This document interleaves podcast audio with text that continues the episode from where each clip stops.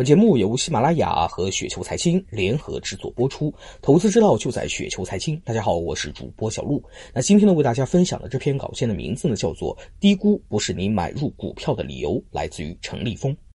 投资于股票市场，本质上呢就是低买高卖啊，也就是在这个股票严重低于其内在价值的时候呢，去买入。而在严重高估的时候呢，去卖出啊。从这个角度来说，本质上越便宜的股票呢越有吸引力，价格呢是一个非常重要的因素。但如果你要长期持有，那么在买入股票的时候，应该考虑的第一因素还是价格吗？或者说有没有什么其他的一些因素？确实呢，长期持有和买入后短期内卖出，那是两种完全不同的策略啊。在买入的时候呢，考虑的因素呢也不是完全相同的。如果你打算长期持有一个公司的股票，那么如果只考虑价格因素，恐怕呢就远远不够了。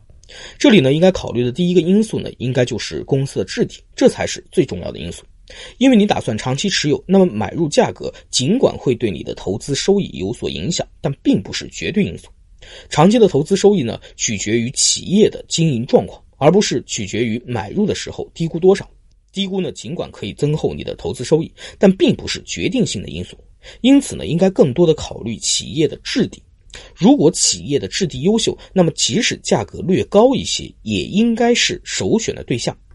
那换个角度来说，即使你买入的这个公司在这个阶段呢是严重低估的，或者可以获得一个阶段性的超额收益，但是如果公司的质地并不让人满意，随着这个时间的延续，公司增长速度放慢啊，如果你没有及时的卖出，显然未来的收益呢也不会太令人满意。公司的增长速度呢，决定投资者的最终收益。投资者呢，首先应该考虑的还是公司的质地，然后呢才是价格的因素。公司质地是战略性的选择，价格呢仅仅是战术性的反应。首先呢要保证战略正确，然后才是战术实施的要漂亮。如果不能够兼得，那当然是以战略为第一选择。